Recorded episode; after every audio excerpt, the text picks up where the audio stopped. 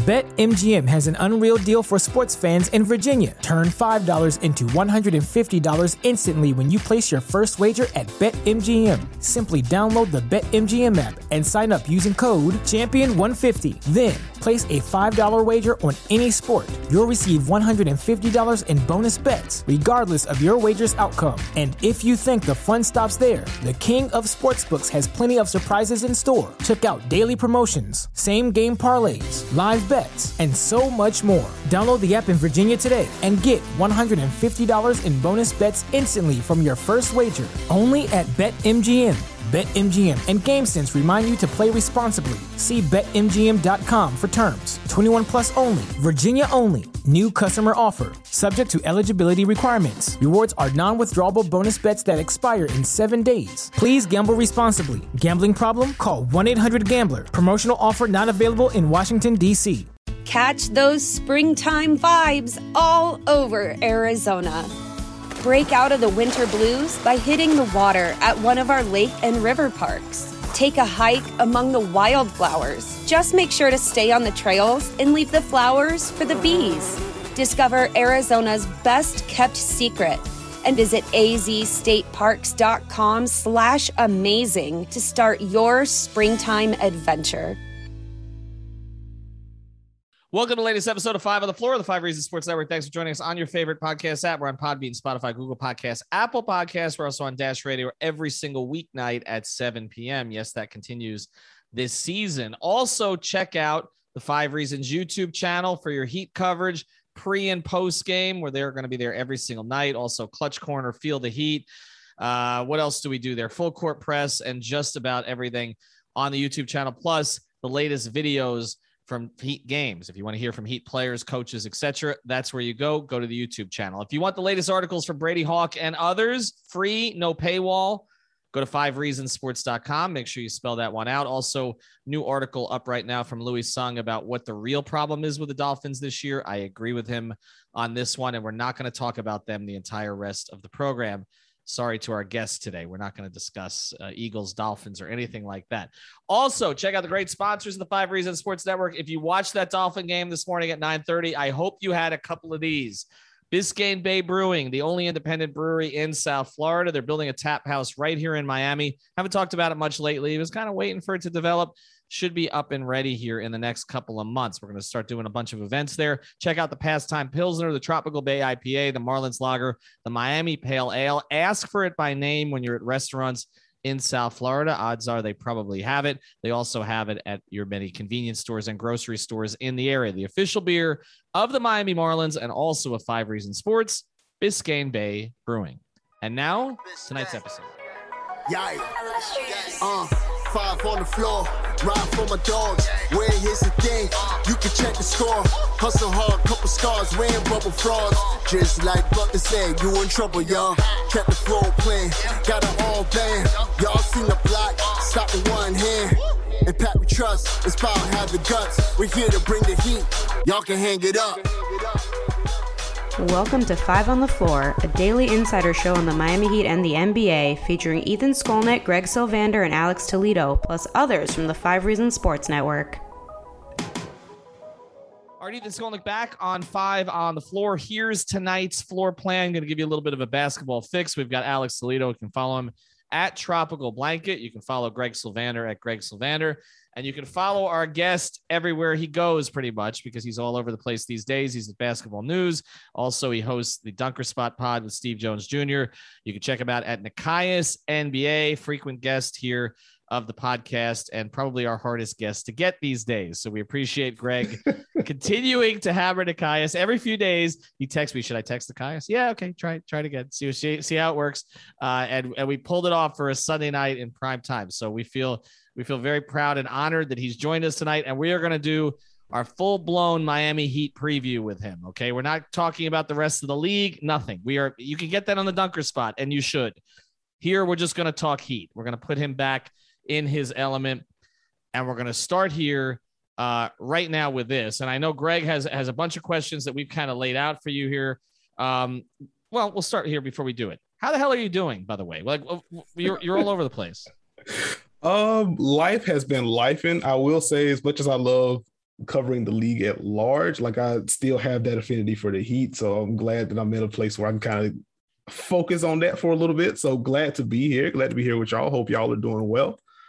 Uh, yeah, this just been it's just been a whirlwind between preseason and summer league and the WNBA finals just ended. I was doing some coverage there, so like it's just been a lot. So now I'm gearing up for the regular season. All right, and then WNBA finals were worth the watch, by the way, if anybody got a chance to, uh, for sure this season. All right, so let's go here. Heat preseason is over, um, and we're obviously looking forward to the game on Thursday night against Milwaukee. The Heat have a really tough start to the season, which Greg and I got into. Their first ten games looks to me like there could be eight playoff teams in there that that the Heat will be facing. Give me your general assessment of the preseason. What did you want to see, and what did you actually see? Um, heading into the preseason, what I wanted to see was how Kyle Lowry would kind of ingratiate himself into the offense. I wanted to see what that fit was like. Because on paper, it makes sense. You have a pull-up shooter, a guy that can play, make a guy that can defend at the point of attack. So I wanted to see what his impact would be on both sides of the ball. And we saw it pretty early in the preseason. Like he's pushing the ball after misses, he's pushing the ball after makes. The hitter heads are there. Um, in pick and rolls, like he's finding Bam on the pocket passes, he's making corner skips to PJ Tucker. Like he's just he's operating at I want to say a different plane, but like definitely a plane that the Heat aren't used to in that specific setting, and that makes life a little bit easier on Bam. That takes some of the ball handling pressure off of Jimmy Butler. And on defense, we just saw the Heat were one of the switchiest teams in the league last year. Um, with Kyle Lowry at the point of attack, they can afford to drop Bam some defensively. So that takes a little bit of pressure off of everyone since Kyle can fight over better than Goran Dragic or Kendrick Nunn or, you know, the plethora of guards they had at the point of attack last year.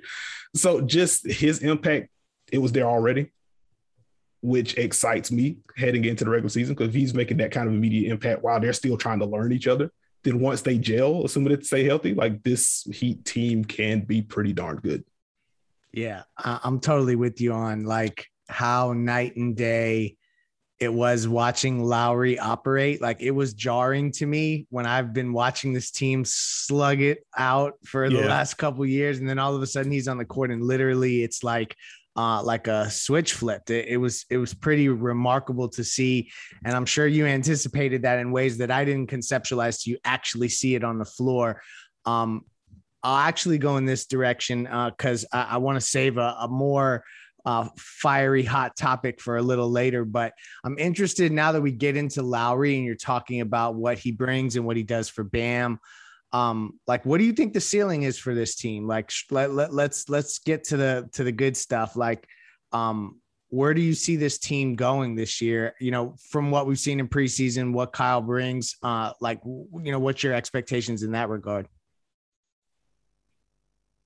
Um, I would say a a top four finish is definitely in the cards, and from there it's a matchup game. Like I think this is if things break right, this is an Eastern Conference Finals team.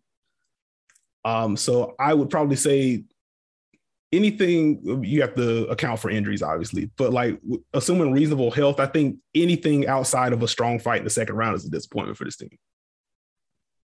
Yeah, I think we're all aligned there, right? Like that's kind of been where we've tracked. Like if they uh, and I, have maybe even leaned in a bit further and felt like, gosh, like this is the team they built around Jimmy. Like this feels like as close they're maybe a piece away from a final build. So, mm-hmm. so hmm. they're getting there. Um, I mean, a- Alex, if they if they get to a game seven in the second round, are you happy or do they got to get to the conference finals? I mean, I guess if you're just gonna give me that baseline right now, like I wouldn't be so mad at the team. Right, game sevens are fun. If you're losing to the Bucks or the Nets, it's ultimately understandable nobody is even grouping the Heat anywhere near that for the most part. I keep seeing more and more uh, of them getting grouped with some of the lower Eastern Conference teams. And I'm trying to hold back and be the objective journalist that I'm supposed to be, uh, you know, which is never really true. But honestly, uh, like I think they're going to be a lot better than 43 wins, right? And I think that seems like what a lot of people outside of Miami think they're going to be, right? More or less in that level, like a team that could get frisky, quote unquote, in the playoffs. You don't want to play them, et cetera, et cetera. But I, am I'm looking at what's going on with you know the the, the factors outside of basketball that uh, you know Simmons with the Sixers, Kyrie with the Nets. Some of these teams are a little bit more unpredictable right now, and a lot of the stuff that I think Heat fans have wanted to see with some of the concerns on the roster, like you uh, uh, talked about Lowry and uh, and his fit, uh, integrating him. Then you talk about some of the younger guys like Tyler and Strus stepping up and really uh, solidifying their spot in the rotation and their you know respective roles. I think everything has kind of gone their way for the most part, other than wanting to see a little bit more of Jimmy with these guys. Uh, has this changed how you feel at all about this team? I know you said like they have like an Eastern Conference Finals ceiling if everything breaks right, but has what's going on like with NBA and what's going on with the Heat changed your your outlook of the team at all?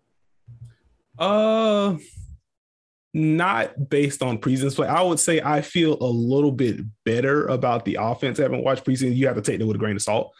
But um, just pulling up the stats real quick, the Heat were 15th in pace during preseason, which preseason ball is always a lot faster. But if they're not 28th, 29th, and they're yeah. in the you know the 18 to 20 range, somewhere in there, like I, I said, feel they finished 12th. I'm gonna Ooh. keep plugging that all season. if they if they finish 12, good lord. But like honestly, if they're in that 18 to 20 range for me, then I know that Kyle definitely has his fingerprints on this team. And maybe even more than that, we're seeing more grab and go from Bam. Because like I just don't think Jimmy's a push guy. He can be, but he's just not that. Uh, he's more play finisher in transition. So I think if those two are driving the pace to that degree, to where instead of 18th, they are in 12th, 13th, 14th, then we're looking at maybe a top 10 offense if they're dictating it to that degree. And if the offense is good, like I have, I don't have many doubts about the defense this year. Let me ask you about a couple of things related to that specifically, um, because I and let's start on on the offensive side because I'm with you. I think defensively, the issues that they've had in the past have been, and we've we've talked about this a lot. You know, you, you can have one or two defenders you can cover for, but at times the past couple of seasons they've had to cover for three. Sometimes they've had to cover for four. That's not going to happen this year. They're never going to have more than one or two subpar defenders. But offensively, what, what what you just said is interesting to me because I do think they're going to try to push pace some. But the guy they've played through the most the past couple of years, obviously Bam has had a very you know a large role, but it's been Jimmy. And we know that Jimmy is going to want to slow it down. Uh, he's going to want to read plays. He's going to want to try to get to the line and all of that. And, and so I, I do feel like some of this talk about pace in the re, in the in the in the preseason has kind of forgotten the fact that Jimmy hasn't been out there all that much, right? Like, I, isn't it counter to what he wants to do and what he's going to want to do as he gets older here? I think it is going to be counter to what he does. I'd say the counter to that you bring if you're bringing Kyle Lowry into the fray, you're kind of assuming that Jimmy's going to be at least he's going to be initiating the offense less. And so he'll have less of an effect on the overall pace. Again, it'll probably be, you know, Graham Bam grabs a board, pushes it, or Kyle Lowry gets a quick outlet, he'll push it. If nothing's there, then they'll run their initial action. And if the counter isn't there, then the ball finds its way to Jimmy and Jimmy can kind of grind it out. So I think if you can minimize the possessions in which Jimmy has to say, okay, there's seven on the clock, let me get to the free throw line, then I think the offense is humming a little bit better. Mm-hmm. And so Jimmy won't have to like he won't be the one pushing the pace, if that makes sense. Like he's going to be play finisher either way. And once you get to the late fourth quarter, it's not going to be a track meet anyway. That's when it's going to be a grinded out affair. And that's maybe where you see instead of Kyle bringing it up, now it's Jimmy bringing it up. They're running some kind of inverted ball screen or whatever. And he's kind of dictating flow from there. The first 40 minutes of the game, I think that's going to be more of Kyle and Bam kind of pushing things and trying to get something early let, let, me throw a couple more premises at you, and then I'll let these guys jump in on it. Uh, uh, one other, one, the major premises related to this team, and even when I've talked to people inside the Heat, is that they kind of know what they're going to get from Jimmy and Kyle, right? I mean, we know they're finished products. I mean, their games are not going to change that much at this point but that the upside of this team will ultimately be dictated. And I know Victor is out there, and after the break, we'll talk about that a little bit. But for right now, with what they have, the upside of this team will be sort of does Bam take that next aggressive step to superstar level? And the Tyler Herro thing, which eh, has gone better than anybody could have imagined this year. So I'll throw a couple premises at. First, do you agree with that premise eh, that that that is essentially what dictates the upside minus Victor? And then secondarily, is my premise that Tyler Herro is going to lead the Heat in scoring, which I threw out here about four weeks ago, and now others are jumping on. Is that nuts? Okay, for the first one, yes, I do think this season because this is the Heat have guys. I would say this is very much a top seven group, and then you're hoping to get more from your eighth and ninth guys. So I don't think if you're comparing them to a team like the Hawks that go like two deep at every position, three deep at some, like they're not the deepest team in the East, but the top of their rotation can kind of punch with anyone. So if you get a leap from Bam and you get a beat and you get a leap from Tyler Herro, that that puts them closer to the Bucks Nets tier. I, I still don't think I would put them in that tier, but at the very least, that you know, cliches it is, that's the team that neither one of those teams would want to face in a playoff series, especially if either one of those guys make a leap. Um, as far as Herro leading the team in scoring, like I can't get there. I think if Herro lead, if Herro leads the Heat in scoring, then I'm asking questions about it, one of Jimmy or Bam at that point. It's either Bam didn't take a leap, mm-hmm. you know, in terms of aggression, or Jimmy missed a bunch of games. And if Jimmy missed a bunch of games, on top of kind of taking more but, of a back Guys, why would Jimmy have to miss a bunch of games? I, I, understand the Bam part of it. I, I think we all agree that if Bam averages 23 this year, it's very good for the Heat because it means that he took all the criticism in the offseason to heart and became the aggressive player they wanted him to be. Mm-hmm. But for Jimmy, like I feel like Jimmy's scoring could decline on an average basis, and and honestly, it really wouldn't hurt Miami, right? Or I, I mean, I understand the missed games, but I'm talking about mm-hmm. the scoring within the games. I guess for me, like I'm already anticipating him taking a little bit of a step back in terms of scoring, just because Kyle's going to be running more of the offense. So if it gets to the point to where he's taking the step back and Tyler Herro passes him in scoring, then I think there's something wrong there, at least this year. So um, how do you think uh, Sekou is going to fit next to Tyler here? No, no, no, I'm joking. Um, so, uh, I, I want to stick with Tyler Herro for a second. We're not we're not moving too quickly because I also um just uh, everybody in their uh, like in their mental parking lot. We need to touch on Duncan Robinson and what his ascension can mean because I think that that's a key part of this. But let's stay with Herro for now. Uh, he's been the most impressive player in preseason. I don't think anybody can really deny that. Um, I know that you uh, have been hot and cold on Herro at times, and um, and you've came around on him at least to a to a large degree last season, or excuse me, during the bubble run.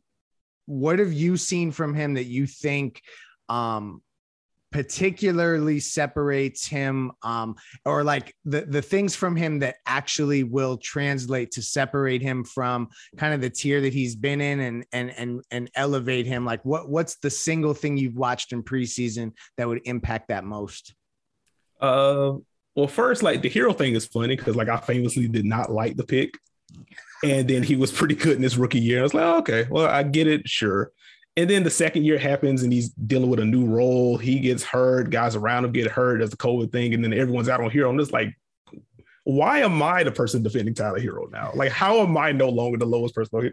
But anyway, uh, I think what stood out to me the most during preseason, like he's just he is stronger. And that's a basic thing. But like for a guy like him who during that up and down second season, like he did get to the rim more, he did finish better at the rim for him to add strength now, that makes it easier for him to get downhill.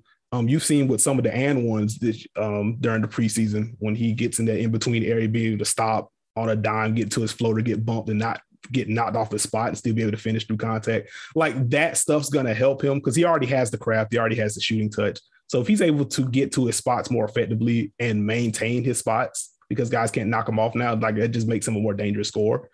And the Heat's issue last season was half court creation. So, like, if Tyler Herro can shoulder more of that load, that's a good sign for them.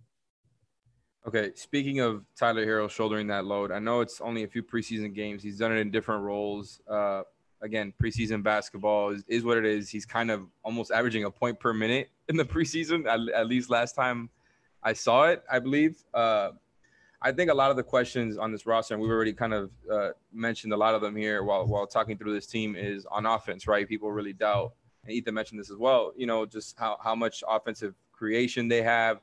Uh, do they have the right amount of spacing? Even though they added a guy who, you know, has great percentages on high volume from three and creates a lot of open threes for people, along with all the easy baskets, right? Along with the transition attack, along with the defense. So that's why I think I've been a little bit higher uh, on the Heat's offensive potential, right? I think it has a lot to do with also what type of lineups they're going to play, specifically in the playoffs. Like, I don't know how much of Jimmy at the four we're going to see during the regular season. Probably is going to depend a lot on who's going to be in and out on a nightly basis. But I think Spo would rather go to Omer before going to Jimmy at the four in the regular season and then just kind of bring it out as his lucky charm in the playoffs when they inevitably have some offensive struggles versus, like, let's say they play the Bucks You know, they might have some offensive struggles if they're going to play PJ uh, a, a, lot of minutes, and they, like they probably will play Markieff right. Morris a lot of minutes, right? So if, if that's not working out on that end, they're they're going a little bit smaller. Is that type of versatility that they I feel like they have on offense now, not to mention defense. That's what makes me a little bit higher on this team. Am I am I overstating uh, the potential on offense and because uh, I'm trying to be objective about them, right? Because we already know mm-hmm. their defense is going to be elite, and the, the questions have really been on offense. So I've tried to go through all the different scenarios, and I feel better after having watched these games about them being able to produce points at a much higher rate than they did last year. Um, I don't think you're overstating it. Like I do think what you're saying is more of the high end, which they can hit.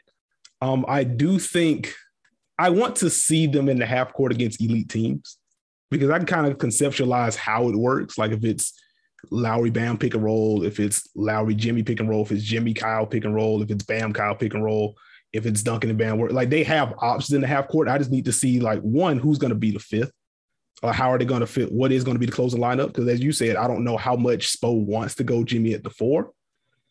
And so if you're not going Jimmy at the four, then I mean, you're going to have Kyle on the floor. You're going to have Bam on the floor. Jimmy's going to be on the floor. Then I guess you can't have Tyler and Duncan on the floor together if you're assuming that Jimmy's not at the four. So I just need to know who that is. If it is PJ Tucker, then that gives defenses a natural point to help off of because he's going to be stationed in either of the corners and he's not going to offer any kind of movement or closeout attacking. So that makes it a little bit easier from that perspective. Um, I think I just need to I just need to see more from the offense because like the offense was good in the preseason. Um, they were eighth, well, I think eighth in offensive rating. They were middle of the pack in terms of half court offense in the preseason. Uh, quick shout out to cleaning the glass. I did not know that they tracked half court scoring efficiency for the preseason. Just an incredible sight. But I just, I think the offense is going to be pretty good. Like I don't think it's going to be an elite offense. You don't sound sold. Oh, but that's where I'm at. I don't. I don't think they're going to be elite either. I'm. I'm thinking like anywhere between nine and twelve type. I think is where where I'm kind of projecting them right now. Nine to twelve. Like I'm probably closer to. I'm probably closer to fifteen. Oh, okay, okay. Let's dive into I, that. I just, if, if they're 9 Let's dive 12, into that. If they're nine to twelve, they're winning fifty-five games. I mean, I right. I mean, it, yeah. I mean, because the defense is going to be, you know, sort of what it is. I I want to carry the thought though to after the break because you mentioned something that I think is one of the key questions with this team, and I want to get your view on it. Uh, but before we do, wearing a t-shirt. PrizePicks.com. Go to PrizePicks.com. Use the code five. We've got the NBA starting soon. Plus, this is I said I wasn't going to mention this again. The only reason to watch a Dolphin game the rest of the year is if you want to play prize picks on it, right? So if you want to go over or under on Tua, that's pretty much all that's left. So go to prizepicks.com, use the code five, F I V E. You can play the power play, you can play the flex play. I won on the power play today, went over on Tua and Lawrence and tripled my money from what I put in there. So deposit 20 bucks, just give it a shot uh, prizepicks.com. And again, you can play the MLB uh, playoffs as they head towards the World Series, to play MLS, PGA, anything, NHL on prizepicks.com, the official daily fantasy sponsor of the Five Reasons Sports Network. And again, make sure you're using that code F I V E for five. You mentioned something I think is going to be a question uh, as we go forward because I don't think that Spo is going to take PJ Tucker off the floor at the end of games. And we're going to transition to the defense here soon. But offensively, if it's Tucker, if it's Bam, if it's uh, if it's Lowry, which is going to be, if it's Butler, that does leave that fifth spot. What makes them a better offense at the end of games? Is it Tyler Hero, who we've seen Spoelstra has played for 12 minutes at times during the during you know even times he was struggling, even when he was struggling badly defensively, played him for t- the full 12 minutes or is it a guy? And I asked him, you know, at Media Day, do you want to be a closer this year? And he said, yes. Is it Duncan Robinson, who is the best spacer on the team? What helps them more, not on the defensive end, what helps them more offensively? Oh, what helps them more offensively? And like, we can talk a little bit about Duncan right now because like he looked more comfortable with the ball in his hands. And so if you do believe, and shout out to Brady Hawk, who's been hammering Duncan adding the one dribble and two dribble pull up for basically a year now. If you feel comfortable about Duncan being able to get to that consistently, and he did explore him running more pick and rolls as opposed to just the handoff stuff last year, then I think Duncan would be your answer just because he does add a movement element that Tyler just doesn't replicate.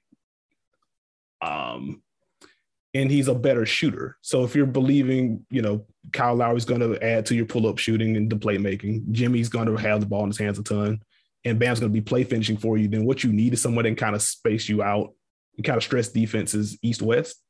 And I think Duncan can do that a little bit better than Tyler can. How is that going to go over though? Let, let's say Tyler Herro is playing at a level in the regular season that he's playing in the preseason, right? And the, the three level scoring is there. The efficiency gets better from three. He's got the mid range now. He feels comfortable with the floater. Like you mentioned, he's gotten stronger. Mm-hmm. Erik's not gonna.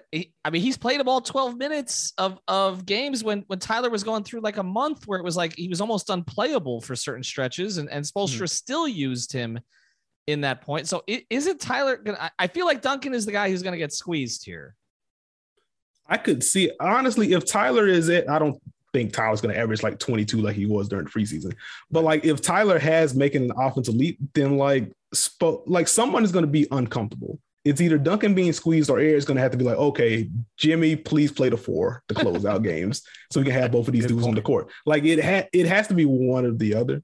I feel like like I think again, if you're just shifting more of the on ball responsibility to Kyle Lowry now, like I could see there's less of a need for Tyler's creation.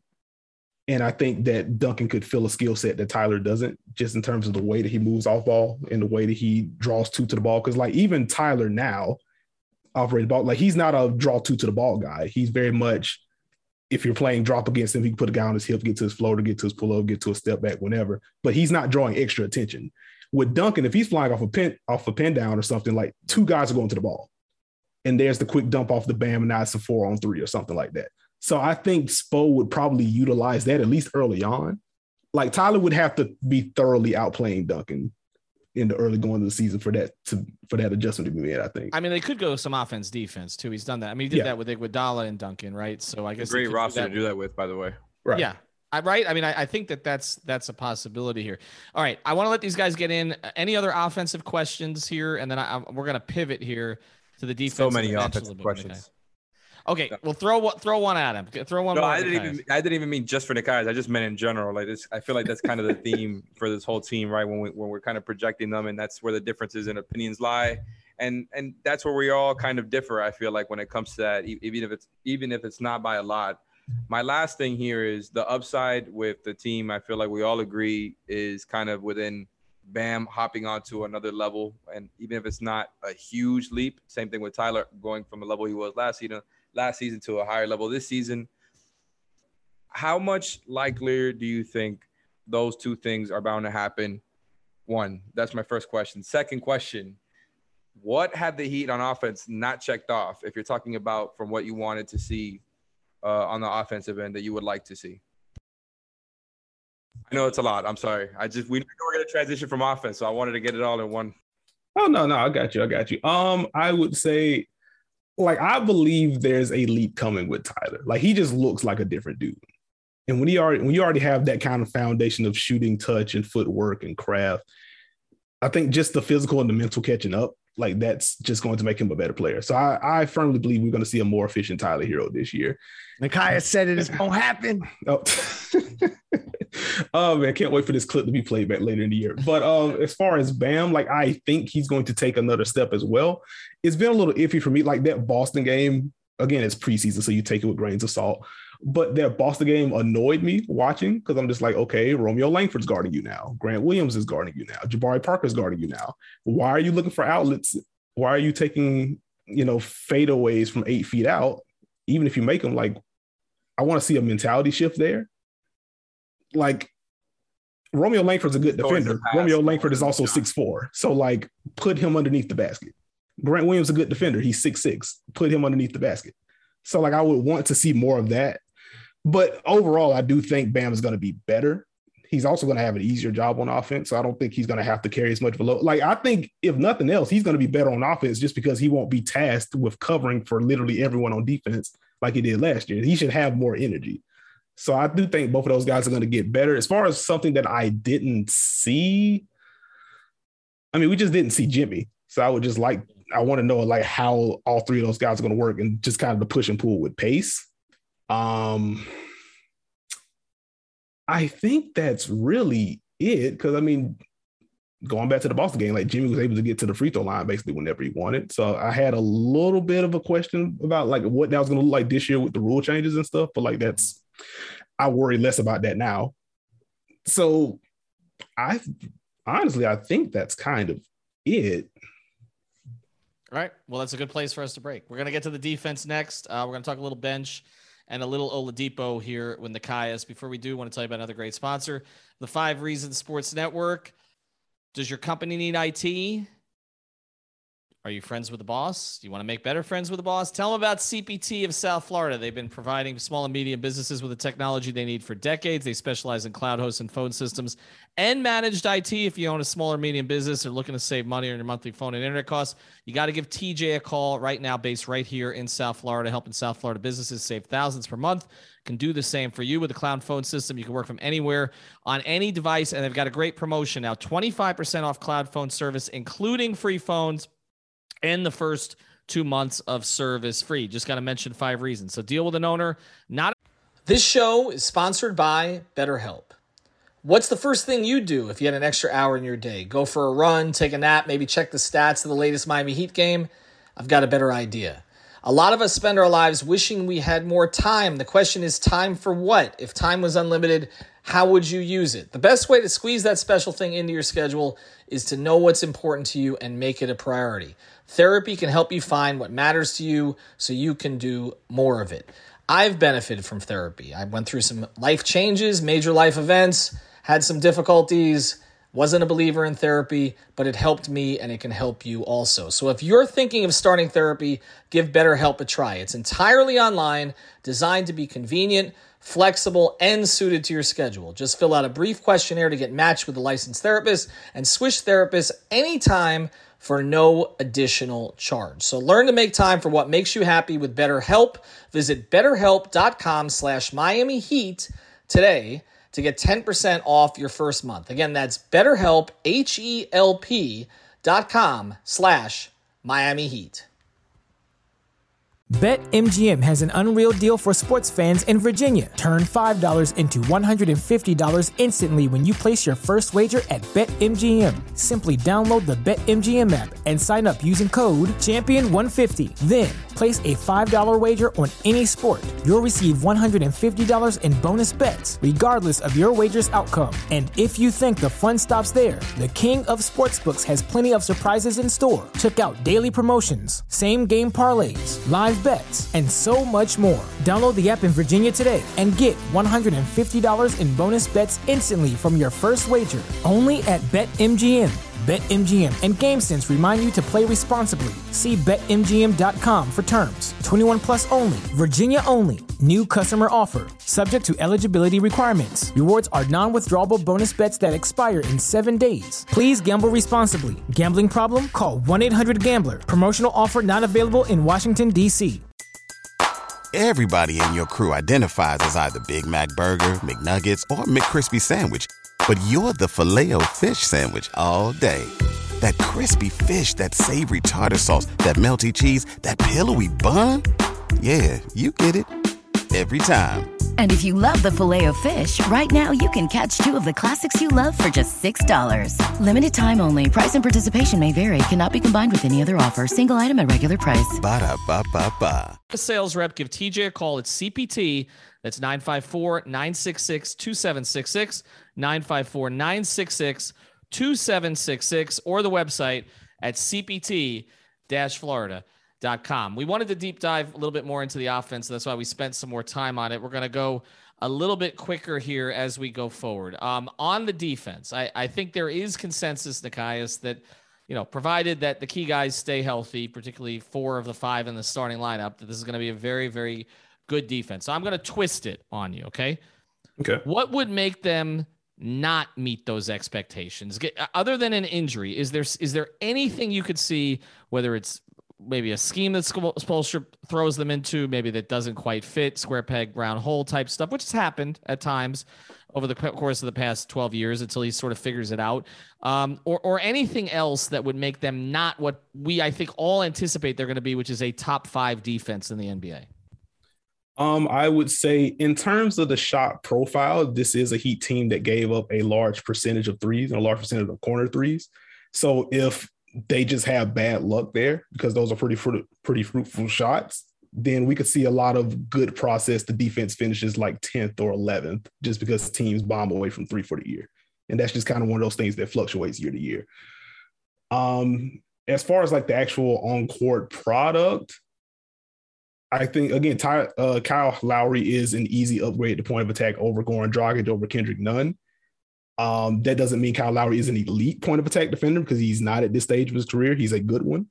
And with him being what 35 now, if there is more of a slip laterally for him, then maybe the defense is a top five, maybe it's eighth, which is still really good. But if he if he can't stay attached over screens at a high level, then that is still, even if you're playing more drop, that's going to put more strain on Bam to kind of play that two on one. That's going to you're going to force Jimmy to help a little bit more than now. You're going to have more guys rotating over.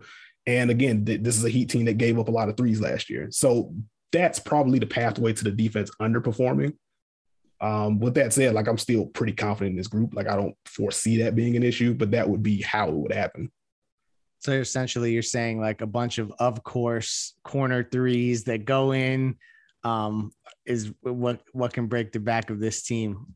Yeah. That won't happen. No. Um, so uh, it's interesting you talk about um, getting through the regular season, like so- something that we talked about, like Ethan alluded to us getting into the bench, and something we've gone back and forth on is like, do they have the depth to make it through a regular season? They're they're kind of like a team that everybody I think um, immediately says, "Oh, that's a playoff group." Like you look at the roster and it's just built for the playoffs, but they got a marathon of a season to get through. I personally think like they're going to have to rely on the young legs of some of these guys that are unproven, whether it's Gabe Vincent, Max Strus. Uh, what have you seen from the bench that you like? What have you seen from the bench that you don't like? Um, but particularly because it looked like Spoelstra in the dress rehearsal against Boston, he really trimmed it down to nine. And uh, and that ninth that ninth guy was really Max Max Strus, and and and Gabe got sparing minutes. So I, am interested, particularly in the four guys being Tyler Herro, Dewayne Dedmon, uh, Markieff Morris, and Max Strus. Like, what do you think about that group as your bench unit?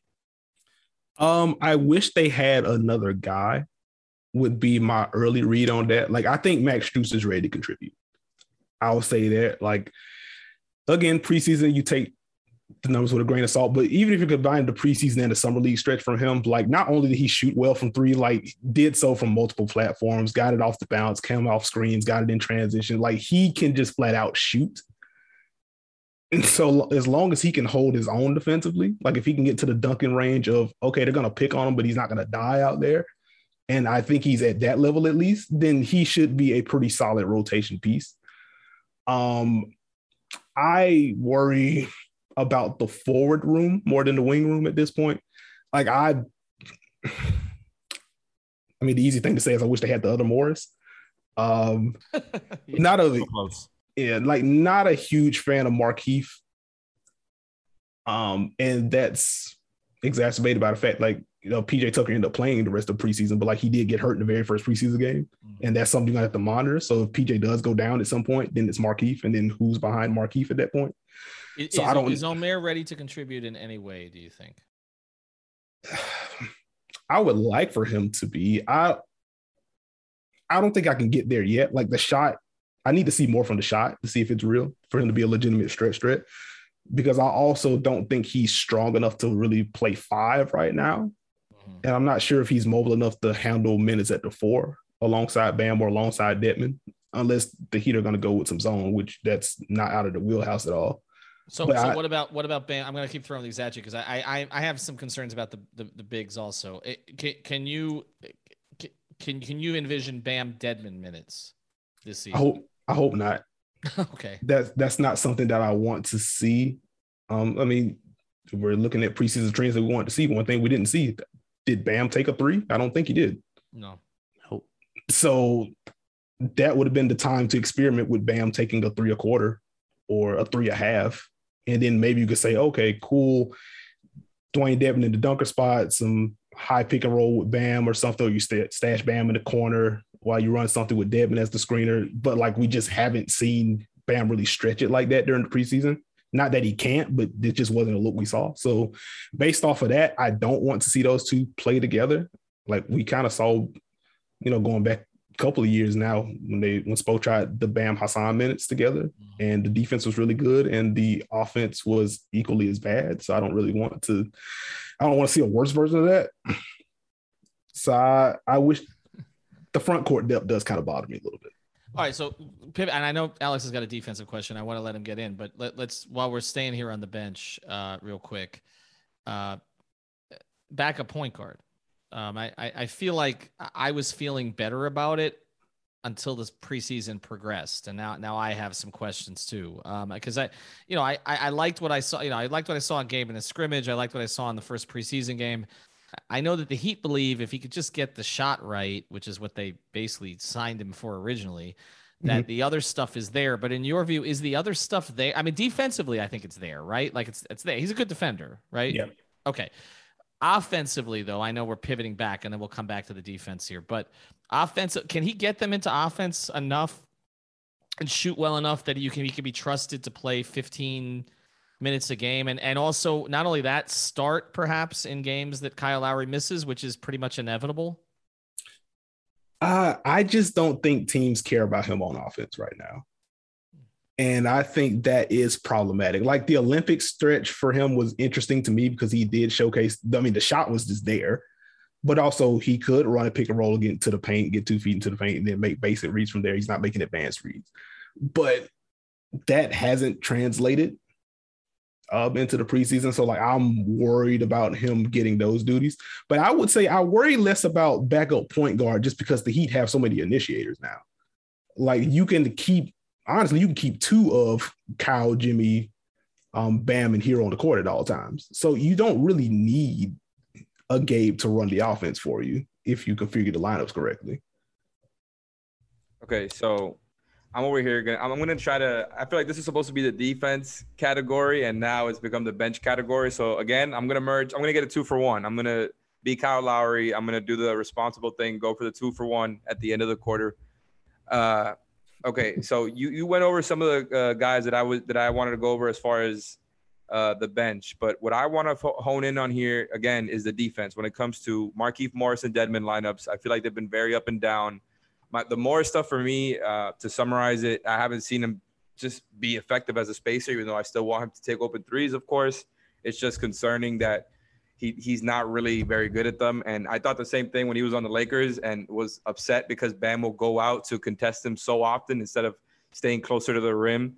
Mm-hmm. And and I feel like I've been proven right. Like I want to be wrong about that to be to be clear because I think he there is some upside for him as a just a wide open spot up shooter he looks better as a roller, whether it's with that Dedmon or not. He seems to have uh, clear knowledge of how to, you know, operate a short roll a little bit and either get the the, the pass out to the shooter or uh, the bucket for himself, which he's very good at, you know, doing as far as uh, initiating it himself or getting even the pass to Dedmon. Right? And, right, and I think you could do some of that stuff with Bam. There's a little bit more spacing because Bam can be placed in different spots of the court. Whether you talk about the, the, the front court depth with Morris or and and Max Strus, and even Gabe Vincent, do you feel good about the team's defense when they're not playing some of their more elite defensive guys?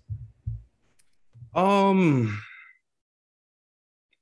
somewhat. Like I think it just depends on how it's going to be staggered. Because again, like I think there's a there's a realm like you have you can keep. I mentioned Tyler earlier about the creation, but like you can have two of Kyle, Jimmy, Bam on the floor at all times. And depending on who's on the floor, you can kind of configure lineups around those guys. Um, to the Markieff point, like just for Heat fans in general, like if you frame him as a mid post guy that can knock down three sometimes instead of like a spacer at the four, like you probably feel better about him. He's still not very good but at the very least, the expectations shift a little bit if you think of it like that, because that's what he is. Like he's a guy, give it to him 17 feet out, he can knock down that jumper, he can bully smaller guys, and if you leave him wide open, he can take the shot when he wants to. But he very much just kind of wants to shape the game however he wants to. So if you're expecting him to be like a 38% shooter on like four or five attempts, like that's just not him and it hasn't been. Um, you don't like Markieff Morris, do you, Nekias? I can uh, tell. I can just, I know facts. the players around the league that Nekias Duncan likes and like that, like you gravitate to their games, and it is not the Markieff Morrises of the league. Am I correct? Uh, I can't say he's my cup of tea. Like there's there's a role for him, but like I I don't know if he's who they need him to be. Because I agree with Alex. Like he fair, is though. To be fair though, I mean, again, he's a minimum contract. Like I, I, yeah. I feel like I, mean, this is this is where they were at at the end. They don't want to pay the tax. Um, they they paid PJ to be a starter, which which means ultimately, you know, I I, I understand why we need to talk about him because he's going to get minutes, and, and they've had some old guys not that he's a real old guy, but they've had some veteran fours over the years who have just not panned out for them. Uh, I mean, guys who were better players than Markieff before they got. I remember the Otis Thorpe thing was a total disaster. Like they, they they've missed on some guys over the years.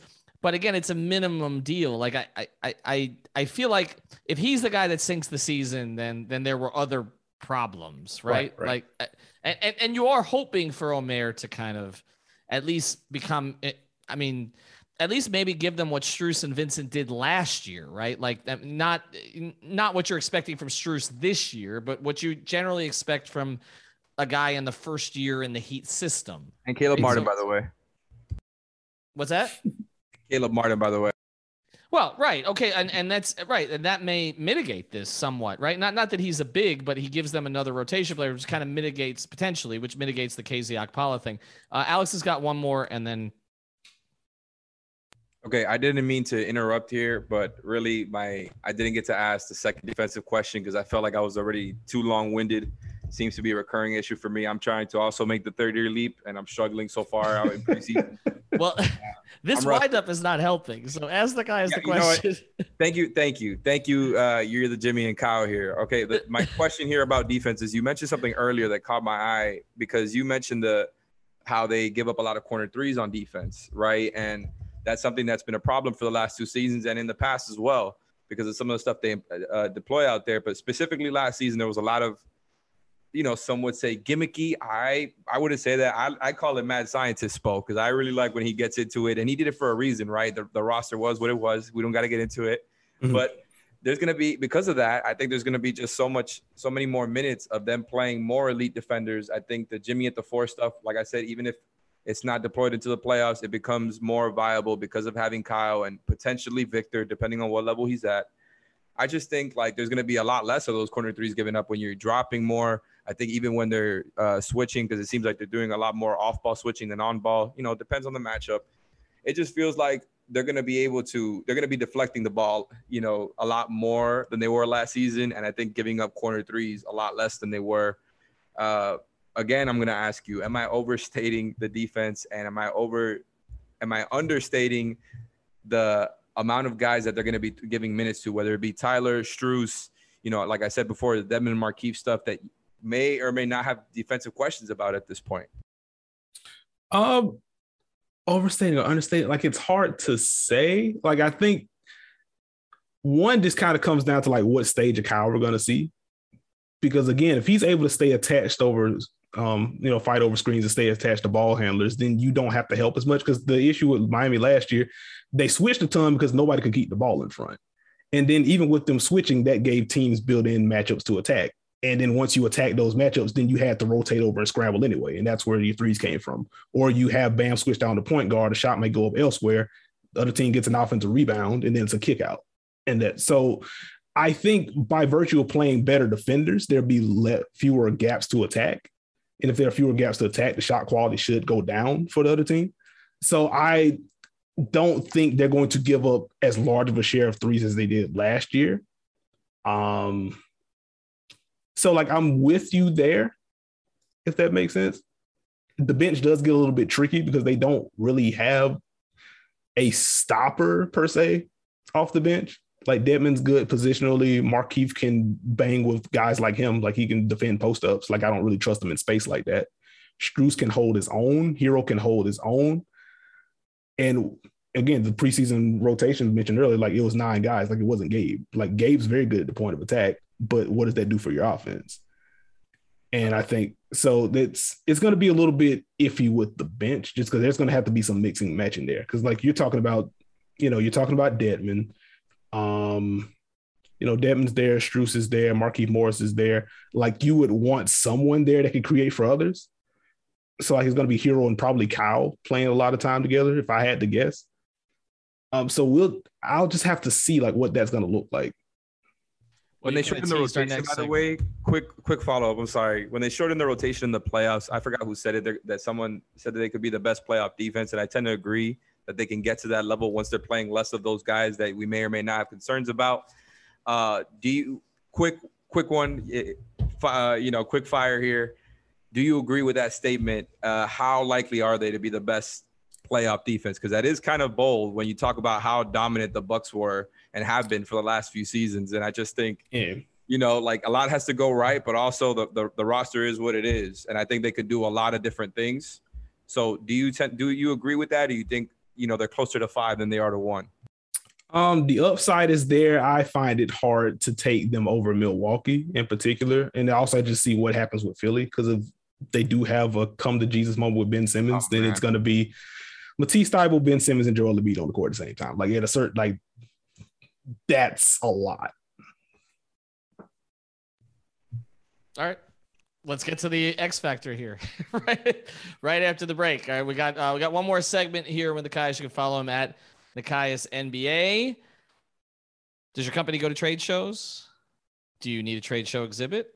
Then you definitely need help, right? You got to reach out to everythingtradeshows.com, everythingtradeshows.com, based right here on Las Olas. They'll handle everything for you the logistics, the booth, the graphics, the furniture, the flooring, even some tips to get you noticed. They'll help you teach the difference. They'll help you with the difference between renting and buying and what makes the most sense for you. Again, they're based right here in Lauderdale, but they can service all 50 states. Schedule a free consultation and get a free booth rendering. They'll show you exactly how it's going to look. Just mention five reasons and they'll do that for you. The phone number 954 791 8882. 954 791 8882. EverythingTradeShows.com. All right, let's get to the X Factor because you just kind of mentioned it. Um, you know, that you're going to have to play Herro with, with Lowry a lot to initiate offense. We don't really know how well Gabe is going to do that. We know someone who could give them something defensively and initiate offense if he's healthy. But the question is, when is he going to be healthy, and what kind of shape is he going to be in when he is healthy? Because to me, he does not look like he's in game shape or anywhere close, which is understandable under the circumstances. But I mean, I don't. I mean, it doesn't look to be in being in heat condition, which is Oladipo. Uh, Nekias, what are your reasonable expectations for him, provided nobody's a doctor, nobody knows exactly how the quad's going to respond or anything, but provided that the quad is is in good condition you know, from a surgical standpoint and everything else, and he's built it back up. What what can you expect from him? Um, reasonable expectations. Um, when he's back in full swing, like 22 minutes a night, give me 10 points, give me a steal, give me 36 and a half percent on catch and shoot threes. Like if you give me that with good defense across two positions, maybe three, you take that. Like we're not going to see all star Victor Oladipo, I don't think. But like if you could give me confident, again, confident catch and shooting, in addition to the rim pressure, the on ball defense, like that's that's a pretty big boost for the bench, I think. Wow, 10 points a game. You are really, you know, this is interesting, Ethan. Like you've touched on this um off air too, like in all of the national guys. And you know, it's so funny, like as we're drilling Nekias with questions, like I'm used to talking to Nekias on like, like let's go back to heat beater, five on the floor. Like we would be having just random conversations, and now we're hitting him like a national guy, right? Because he has kind of like a overarching perspective on the whole league. And Ethan has mentioned this, like nationally, everyone kind of like is just Oladipo is not even being factored into what's happening in Miami. Mm. Um, and I think that within the organization that they kind of look at him as like the the lightning rod that can take this thing from being like just you know uh, a scrappy team that can scrap for you know uh, maybe a seventh game in an Eastern Conference semifinals to being a finals type team. You don't think that you think that that's completely off the table? Like you're not feeling even the Dipo we saw for the two games when he was in Miami last year. They can't get that back. if they get that back, like I feel better about them being like the third in the East, and it becomes a matchup thing. Like I, I am just I'm very high on Milwaukee, just off rip, and I've already been ripped on Twitter for that, as you've seen. But like I'm, it would take a lot for me to see Miami being in that class. But again, the matchup is kind of the matchup. Like if you're looking at Miami, I mean, if you're looking at Brooklyn and Milwaukee, like I think Milwaukee is still the team that Miami matches up best with. And so if you do get a boost from Victor Oladipo, I think the way the Heat would win that series is one, again, shrinking the paint again, daring Milwaukee knock down open shots, but also like the differences in the bench. Because as Milwaukee is still a deep group, but like they don't have a Herro type score off the bench. Like their best version of that is Bobby Portis. So like if you can kind of Grayson Allen, huh? I like Grayson Allen. Like he's not that. Like he's more movement shooter, get it in transition. He's not creating offense for them. So like I think that would be an advantage for Miami. Where you say, okay, Tyler Herro can give me 17 off the bench. Victor Oladipo, if healthy, can give you a 12 or 14. Max Strus can hit three threes. Like George Hill is going to set the table and knock down catch and shoot, and catch and shoot jumpers. Grayson Allen is he's going to play finish. Bobby Portis can get it in the post, but like the Heat should have guys that can defend Bobby Portis, Bobby Portis post ups if we're looking at that matchup. So that's kind of where I'm at with it. Like I still think Miami is a tier below, but like I would give them more of a puncher's chance in the series if Dipo is reasonably healthy. Okay, well, you know what? Uh, I was gonna ask something different, but what you're going into there is a better question. You went into the the Bucks matchup and you hinted at that take that I happen to agree with about the Brooklyn matchup being better, even though I'm still more scared of them than the Bucks. And I respect the Bucks for what they did. I, I think it's all real. They're to be really hard to match up against, even if they, we did take, you know, excuse me, even if the Heat did take PJ Tucker away from the Milwaukee Bucks.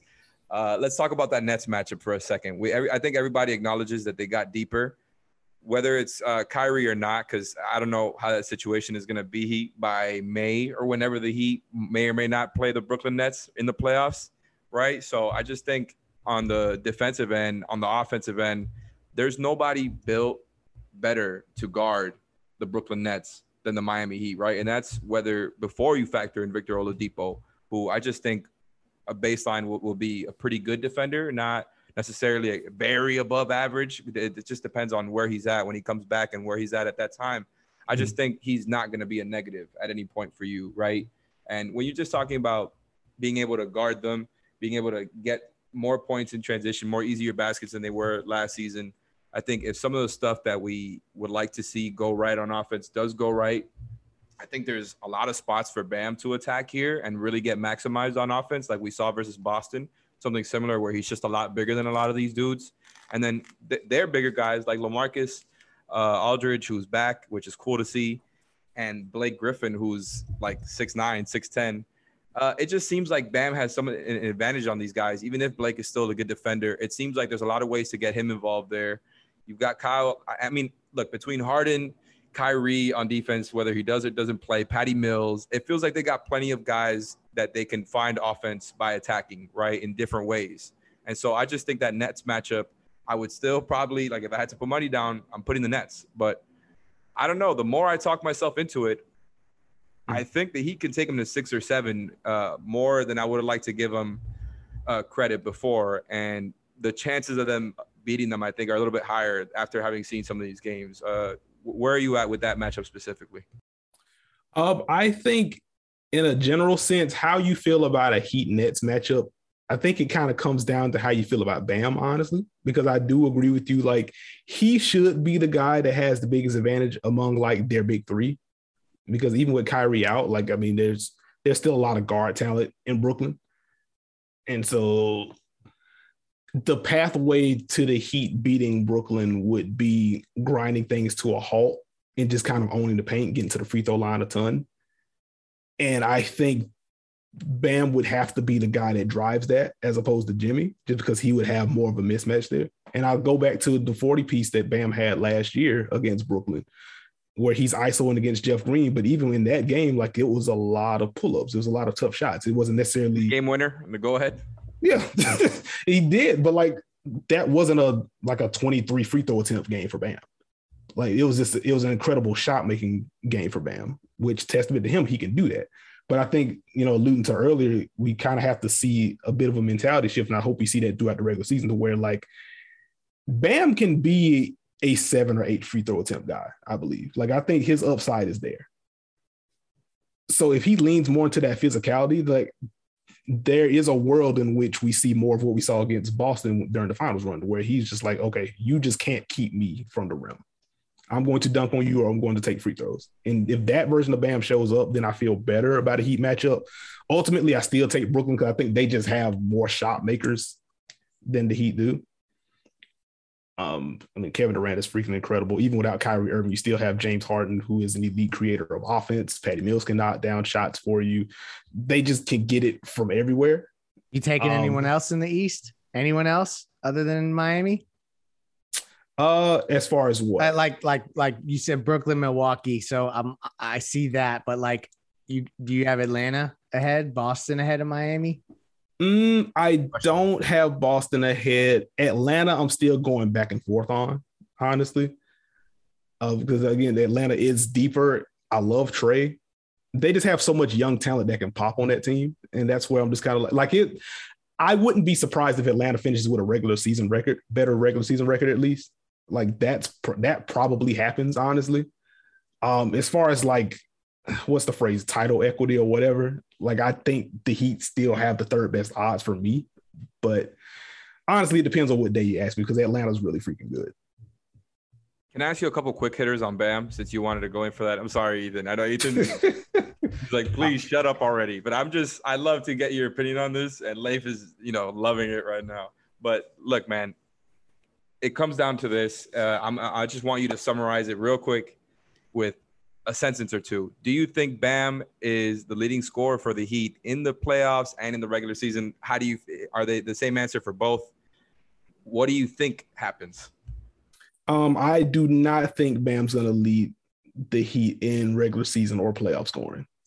I said it was Jimmy by by a hair, but that they're all a lot of guys are going to be around the same range. Yeah, like I think I think there could be a series in which Bam, like Bam leads the team in going for a series. Like I don't think he's going to be the playoff leader for them. Like what happened with Boston in the bubble as well. Yeah, yeah, yeah. Like I think there, there's so specific. Again, like for Miami to be a Brooklyn, if they get them in the second round or whatever, like they would need Bam to be the guy. So like if he he's capable of doing that, you just have to see it. Um, but just my overall confidence level, like I don't think he outpaces. I don't think he outpaces Jimmy. Anything else? I'm just asking. Nekias and Alex are going to continue this on our chat. Um, I think it's Monday. So we're gonna we're gonna get this we're gonna get this pod up for you guys. Uh Nekias, we appreciate you taking the time. Uh Nekias NBA is a place to follow him. Of course, the Dunker Spot Pod, uh, which he does with Steve and his work on basketball news and elsewhere. We appreciate it. Alex and I and Greg will be back this week. We're going to have a couple of other guests. Nate Duncan is going to join uh, during the week as well. And we're waiting on a Heat guest. We probably are going to get one Heat guest prior to Thursday's opener. And of course, Alex and I will be there on Thursday night. Maybe we got, maybe we, I think we should charge for the Nekias Alex back and forth basketball text. No? No, it's not. I would pay for it. I, I I, am not in the same class whatsoever. If oh, all the money goes to Nekias in that case. all right. Follow Alex at Tropical Blanket. Uh, and we appreciate you joining us tonight. Have a good night. Thank you for listening to the Five on the Floor on the Five Regional Sports Network.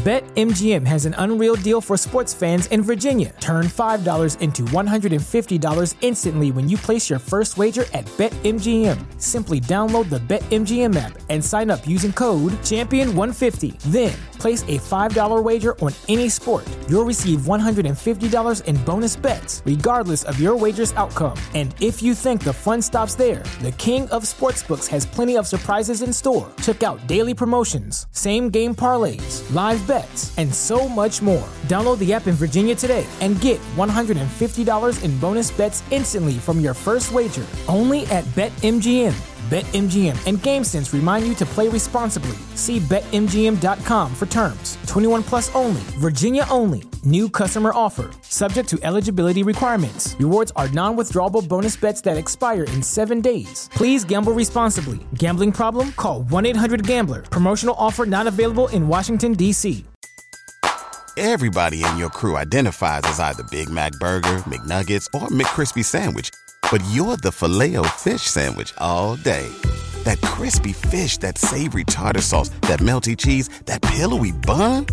Yeah, you get it every time. And if you love the Filet-O-Fish, right now you can catch two of the classics you love for just $6. Limited time only. Price and participation may vary. Cannot be combined with any other offer. Single item at regular price. Ba da ba ba ba.